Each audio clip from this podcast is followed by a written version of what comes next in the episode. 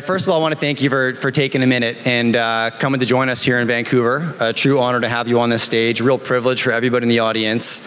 And I'm very much looking forward to, uh, to uh, taking this conversation in a variety of directions. Now, this morning, we had the honor of chatting with your counterpart, um, the 22nd Prime Minister of Canada, Stephen Harper. And you two both had to carry your countries through arguably the most complex crisis, financial crisis, that a modern country had ever faced. And I know it brought you very close together. And I know you were here this morning for that conversation. And I actually want to revisit a lot of the same content that Prime Minister Harper and I talked about because I just, for me to fully understand a concept, the more perspectives, the diverse opinions that I can hear on that subject matter, the more informed I become. Does that sound like fun? Yes. All right, all right. Good. It was so, a great chat, by the way. Oh, it's a great conversation this morning with Stephen Harper. Congratulations for that. It was super fun. You were a very good fun. interviewer, definitely. I well. love doing it. Right. Convenient, right? Yeah. All right, so uh, before we jump into that, I just want to talk about, about balance a little bit because, you know, let's revisit 2008 a little bit, and I just want to get inside your mindset, right? You're, you're put in a situation when you're hit with a crisis like that, it's not unlike the crisis we're in today, where you have to make a decision, right? You have to make a decision to start spending and stimulating, right? And try to rebuild the economy by mortgaging the financial future of the next generation. So you're borrowing from the future to finance the present. And that's got to be an incredibly challenging decision and debate that you have in your mindset. So, can you share any thoughts on how you approach how you approached that scenario and how you balance those two right. very important points? Yeah, well, first, uh, let me say that I'm very happy to be here today. Uh, I enjoy very much the conversations today, and I know that there are a lot of people investing in Mexico in mining, and also uh, I want to congratulate the Mine Explorer because you are very brave uh, very audacious, so I admire you very much. And talking about that difficult moments in 2008 and 9, for me was like uh, the perfect storm because we had the crisis, the economic crisis. When I was seeing the figures in my computer, the economy was going down by 10% uh, quarter after quarter in 2009, 10% negative. Uh, at the same time, it was the perfect storm because we we had at that moment the outbreak of the flu H1N1 in Mexico City. That's right.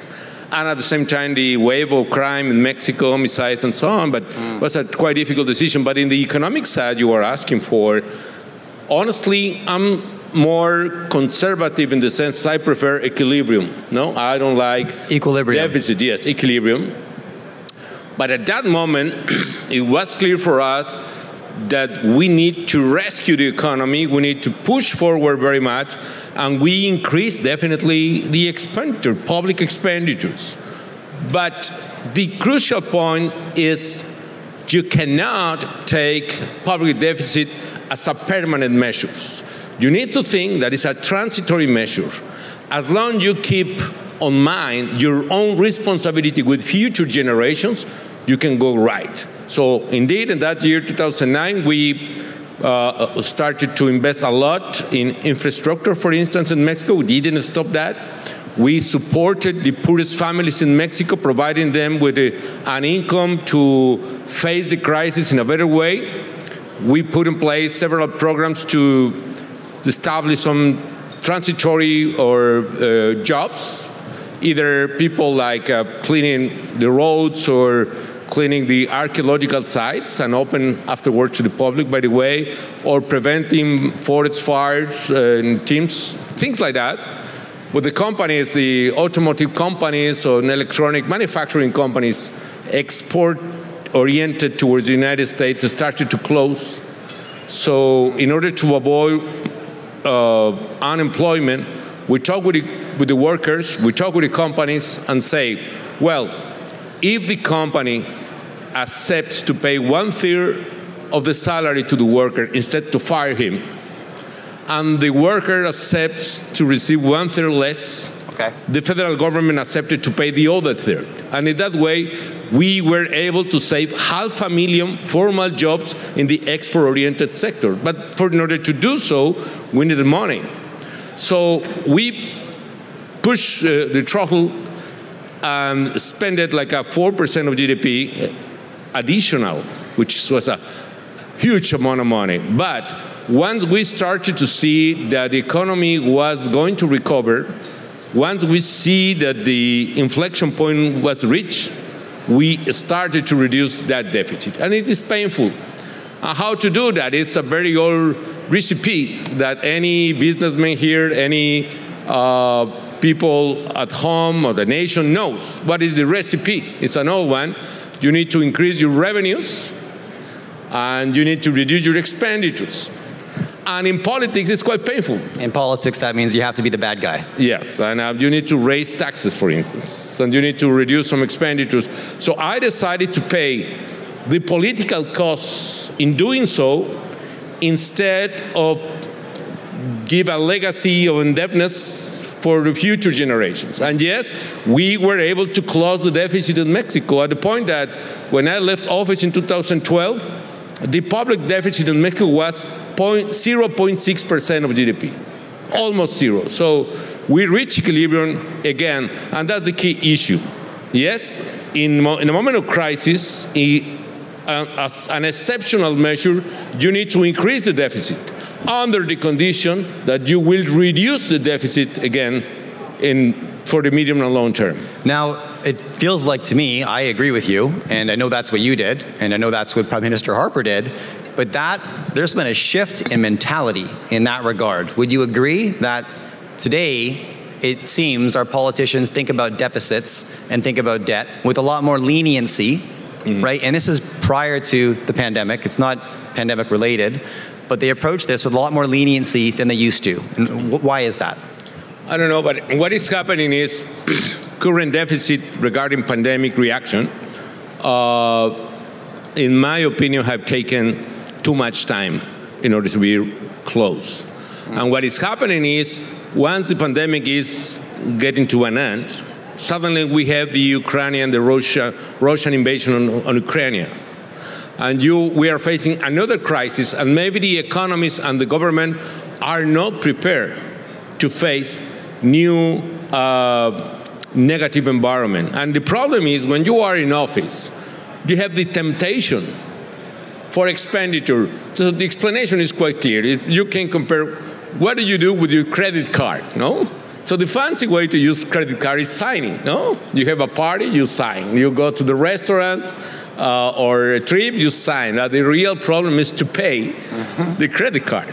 Uh, it's the same with governments. So when, when, when you are running a public deficit, you are signing and signing the credit card of the country, not your credit card, but somewhere, someone else, the right. Mexican's uh, yes. account.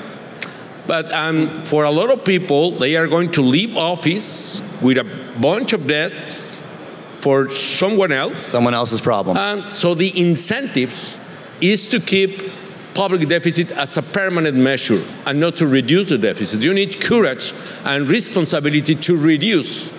It's like a it's like a weapon with one single shot, no? The deficit. Yeah. Once you use it, you need to reload.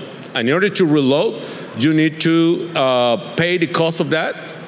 And if you need the, the weapon reloaded, as long as you want to prevent another uh, threat to whatever you are protecting. So yeah. that's the idea. Okay, I'm with you. And you, you mentioned Russia, Ukraine. I want to I want to go down that road next. Can we do that? Yeah. Okay, so let's start with. Um, we spoke about this this morning.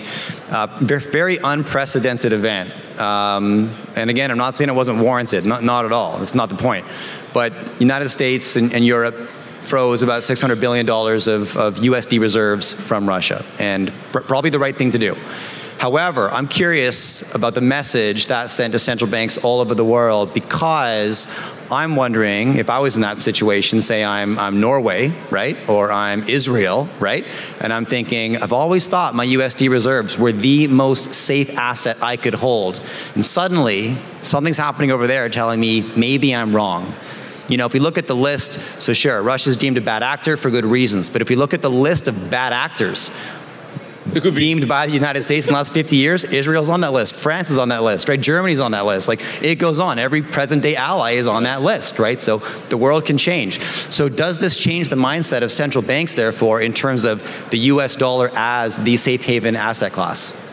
Well, definitely. Um, thanks God, I'm not a central bank manager, but if I were one, I would say that mm, the first time, at least in a very long time, that the dollar is used for political or diplomatic reasons, which actually it was not happening before. So if I were that manager, probably I would think I need to diversify my own reserves or my assets from the dollar. However, what I see is uh, is not going to happen in the short and the medium term, first, because there is not an alternative currency that can take the properties and the value of the dollar. Not in the short term, not in the medium, maybe not in the long term. I don't see any country with the capacity to take loan debts, to, to issue such kind of currency, able to pay anything. I don't see the convertibility, the liquidity of the dollars represented in some, someone else's uh, currency.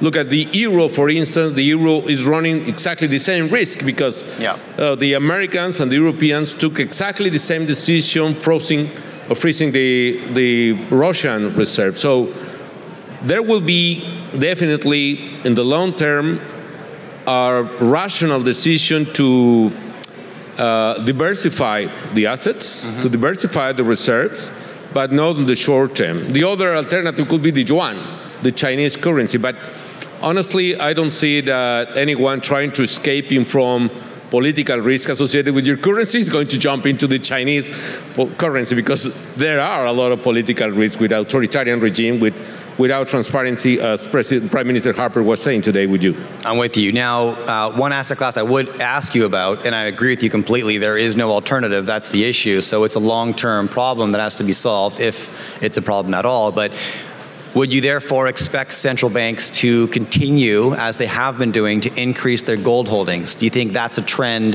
that we will see more of?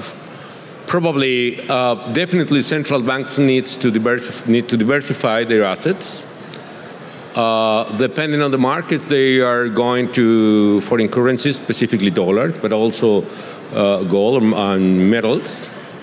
And I don't know what is going to happen, for instance, with a new trend regarding the uh, digital currency okay. or digital assets issued by the central banks. I'm not talking about cryptocurrency; it's quite complicated. Right. That. Yes. But the central bank could go could jump into that and I wonder, you are very familiar, I don't know very well the mining industry, but uh, I wonder if it is possible to take the advantages, the safetiness of the cryptocurrency, you know, the blockchain and other stuff. Yeah. And at the same time to support, to, to back an issue of digital currencies with metals, with gold, silver, or a basket of that, that right. could be. But definitely central banks are going in the future to go to issue digital currencies. Uh, maybe some of those digital currencies will be supported with assets of the bank, including gold and other metals. That could be a trend. Right. I mean, that would take a big philosophy shift, I believe, to back a currency with a hard asset again, right? Um, and I agree with you. Now, we're moving towards central bank issued digital currencies. I, I agree 100%. Um, you know, I, I think the we think about our currency as digital today because everything happens on our phones. It's it's not. It's just a digital ledger for a physical money. And so if we move to a true digital currency, this would allow privileges to code behavior into that currency that doesn't exist today. Do you, in your mind, have any? Is there any upsides, any positives, or any negatives when it comes to central bank issued digital currencies? Well, an upside, I believe, is the transaction costs could go down dramatically.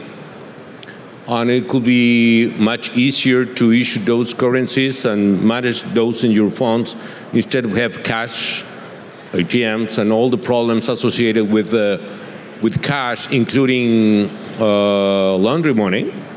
That would be an advantage. Uh, disadvantage could be uh, I'm not an expert on that, but where could be the control of such currencies? So what could be the way to, to do that? Honestly, we need to explore that, but definitely what I see is, is going to happen very soon, mm. that the central bank is going to go to use digital currencies very soon. That's my, my impression. And I can see most upsides and downsides. Okay, I agree with you on that. Now, um, let's get back to the energy sanctions on Russia. Um, you know, the corporations actually in the United States were very quick to impose their own sanctions before the United States government did. But eventually they did too and, and banned the import of Russian oil and gas. Europe wants to, but it's a much harder game. And Europe's the most vulnerable right now in this crisis. They're also stuck between a rock and a hard place, and that they can't take their they can't remove their supply of Russian gas. It, they don't have another option, right? Um, so when you hear politicians in Europe saying we're moving away from Russian oil and gas immediately, is this just lip service? Is there any substance to that? What is their alternative? What do you think? Well, need to, we need to remember that, in my opinion, all those things are much better than putting troops in the field. I think it's no one democracy is able today to pay the political cost to do so. So I prefer any and all combination of economic sanctions uh, on that. And I, I, see the point, and you had a conversation with Stephen this morning about that uh, Europe can threats saying that we are not going to buy any more oil or, or, natural gas from Russia. Maybe it's not possible or feasible in the short term, I agree, but you need to say that. And you need to establish a uh, reliable trade, uh, a credible one, in order to prevent, in order to modify the behavior of someone like Putin. So, and I believe, uh, yes, it's not going to be possible this year, but Europe can restart uh, its uh, nuclear power plants. They need to do so, Germany in particular. Mm. They need to reconsider their decisions.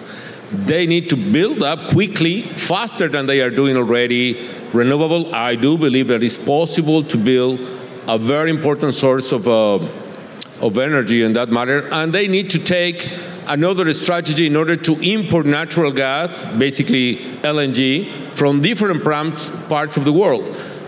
I agree.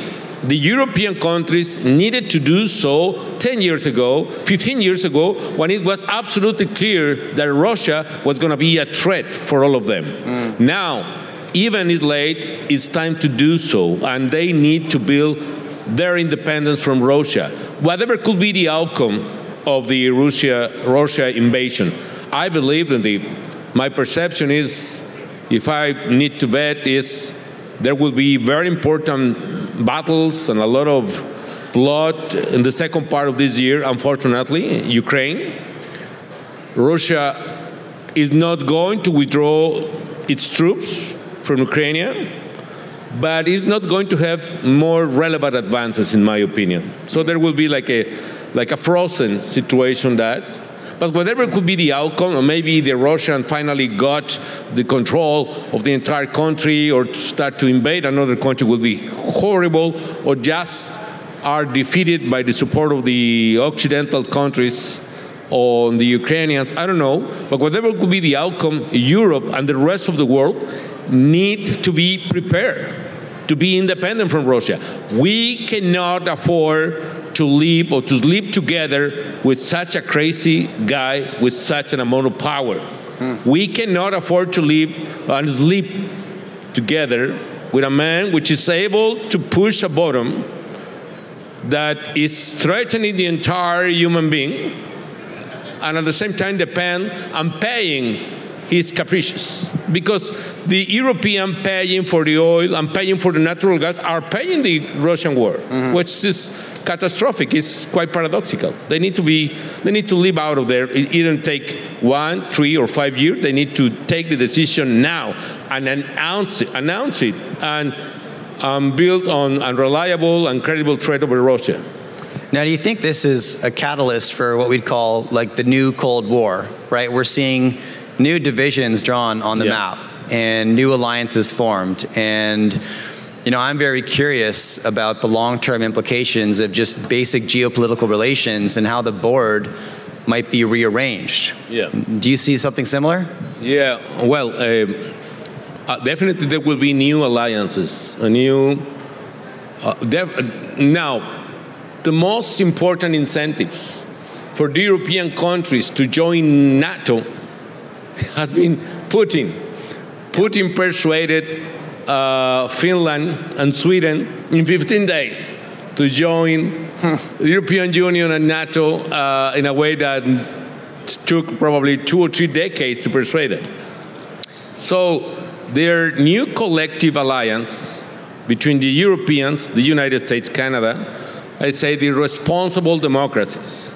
And on the other side, definitely, there will be a bloc integrated by Russia and China. Mm.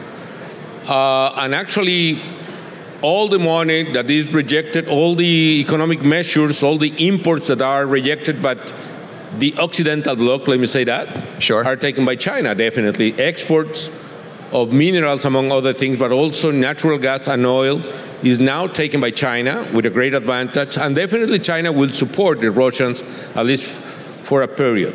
I'm not quite sure how far they can get how far the, the Chinese government and people, the Chinese government or the Chinese leader, will support Russia. Let's say that, suppose that Putin makes a crazy thing, like launching a, a weapon of massive destruction over one town of Ukraine. Mm-hmm. Nuclear or gas or these absurd machineries of destroying people that they are able to build. I don't see that Chinese Communist Party would be very happy with that. So having a superpower threatening everyone else and that. But definitely there will be new blocs. One is this Russia and China and their allies. A lot of them in Latin America, by the way. Mm-hmm. Cuba, Nicaragua, Venezuela, I hope. Uh, not Mexico. Where, where is something that I can, something like that. Okay, no? but, uh, but there will be new blocs, a new new Cold War or warm war, let's. Okay, now can I ask you a question just about about Putin's mindset and and your opinion on this? You know, everybody's saying he made a massive miscalculation by starting this hot war. He misjudged the response from the West. He didn't think it would be as aggressive as it was. Uh, maybe he had bad information about the strength or unity of the Ukrainian army Clearly, his army hasn't been as organized as maybe he thought it was. Do you think it was a miscalculation? Do you think it was?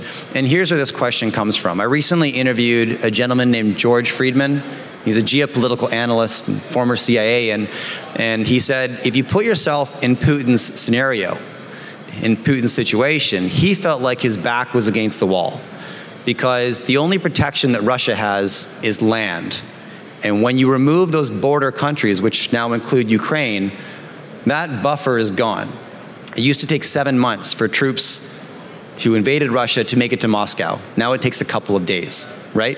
So Putin felt like for the sovereignty of his nation, and every nation has an existential fear, right? In the United States and Canada, it's probably recession. In Russia, it's invasion, right? Um, you know, it's the Ukrainian land that stopped Napoleon, right?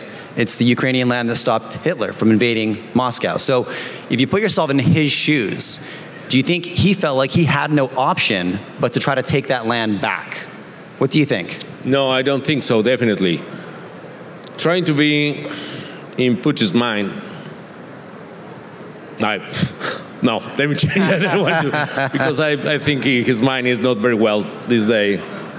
Uh, but definitely, no. What he's looking for, in my opinion, is a legacy. Uh, maybe he's. Uh, uh I, I met Putin several times. He went to Mexico to the G20 we organized there. Uh, let me tell you that at the beginning, as Stephen Harper said, he was smart, pragmatical, intelligent, but now what I see in his statements, the way he is sitting down like at 20 meters in front of, of his counterpart, uh, these kind of phobias and paranoids, he's not in good health, definitely. And he is able to destroy anything in order to get some kind of legacy, positive legacy with the Russians. With the rest of the world, is completely lost. But the legacy he wants to build, in my opinion, is to rebuild the old Tsar's imperium, to rebuild the old Soviet Union at any price. And that's the reason why he started attacking Ukraine and Crimea before, and he can continue to do so with other nations. Mm. Like I remember when I was a senior fellow at Kennedy School at Harvard, uh, Graham Allison, a great people, very smart, used to invite every single week the most relevant senior people, former CIA directors and so on. Once he invited an admiral who was in charge of the uh, in military intelligence of the United States in NATO. And he say a very cruel joke. We say, we spent like several years trying to persuade Putin that putting American troops close to the border to Russia didn't imply any risk for Russia. Hmm. And we realized in 15 minutes when he invaded Crimea that he knew absolutely everything about that. There was no threat for Russia. Everybody was thinking, no, uh, six years ago, before Crimea, no, he's not going to do that. He he doesn't dare to do that. And finally invaded Crimea. What happened later? Nothing happened. Mm-hmm. And it was evident he was, he was going to take the next step to invade Ukraine or something else. And the world was not prepared for that. And again, he is not going to dare to invade. No, definitely not. The Americans will react. Nothing happened. Mm-hmm. So the, the boldest thing and the most interesting one is all these economic sanctions we are talking about. Never before.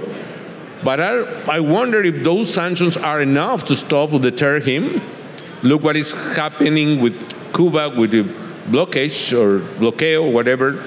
Um, it's not happening very substantial things. So, yes, I believe the Occidental part underestimated Putin's behavior. Mm-hmm. I believe that uh, what is leading or this moving Putin is ambitious and the desire to build a legacy with own, his own people. And he is losing his touch in the sense, yes, he used, used to be pragmatical, but now he's beyond pragmatical, I think.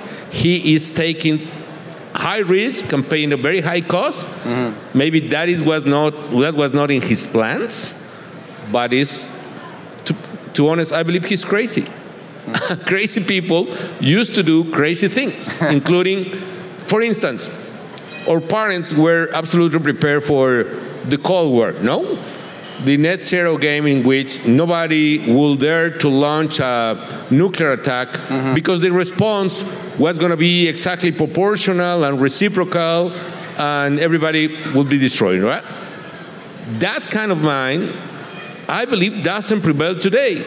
Look at this. What happened if Putin launches a nuclear attack over any part of the world?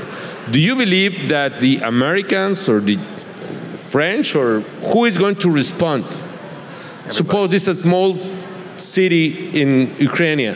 Do you believe that the Americans are going to launch a nuclear attack?